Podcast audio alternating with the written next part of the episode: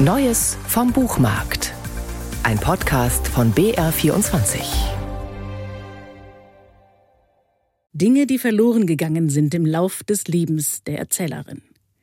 Eine Mütze beim Hundetraining, zwei sehr gute Punschkrapfen, vermutlich vom Autodach gefallen auf dem Heimweg, die Lieblingsflipflops, später wiederentdeckt an den Füßen einer Freundin, einen Embryo, sehr bald nach dem positiven Schwangerschaftstest. Es kann auch was Heilsames haben, Dinge zu vergessen. Man muss nicht unbedingt alles verzeihen, finde ich, aber es kann manchmal gut sein, Dinge einfach so abzulegen und liegen zu lassen und dann zu merken, die brauche ich nicht mehr und dann verschwinden sie auch irgendwann. Eine vollständige Liste aller Dinge, die ich vergessen habe, nennt Doris Knecht ihren gerade bei Hansa Berlin herausgekommenen neuen Roman. Es ist die Geschichte einer Frau an einem Wendepunkt ihres Lebens – die Kinder verlassen das Zuhause, der Mann ist schon länger weg, die Wohnung ist für die Zurückbleibende zu groß und auch zu teuer, ohne die nun nicht mehr fließenden Alimente des Vaters. Also macht sie Inventur.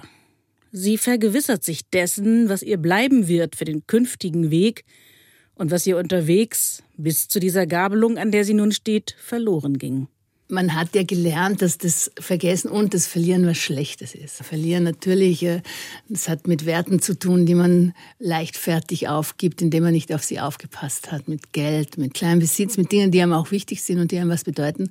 Aber es kann eben auch befreiend sein, eine bestimmte Sache nicht mehr zu haben, von der man glaubte, man braucht sie unbedingt. So berichtet Doris Knecht im Gespräch mit Judith Heidkamp. Die Ich-Erzählerin in dem Roman ist Schriftstellerin und zwar eine, die mit einem ähnlich klugen Humor ausgestattet ist wie jene, die sie erfunden hat. Sie wolle über ihr Leben schreiben, erklärt diese Schriftstellerin ihren Töchtern, und eine der beiden entgegnet, sie wolle aber nicht vorkommen in diesem Buch. Dann bekomme die Ich-Erzählerin halt ein anderes Kind, einen Sohn namens Max. Äh, das gefalle ihr nicht, wendet die Tochter ein. Sorry, sagt daraufhin die Mutter, aber dich gibt's gar nicht mehr. Auf diese Weise spielt Doris Knecht mit autofiktionalen Elementen. Sie macht ihre Erzählweise transparent, offenbart die Mittel der Verfremdung und bleibt doch in jeder Zeile schonungslos ehrlich.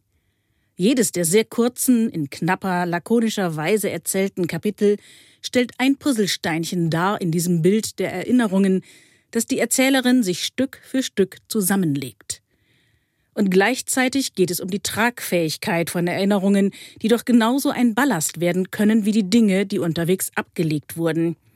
Die Erinnerungen an die Kinder, als sie klein waren beispielsweise. Das Gefühl dafür, wie sie damals gewesen sind, bekennt die Erzählerin, dieses Gefühl habe sie verloren.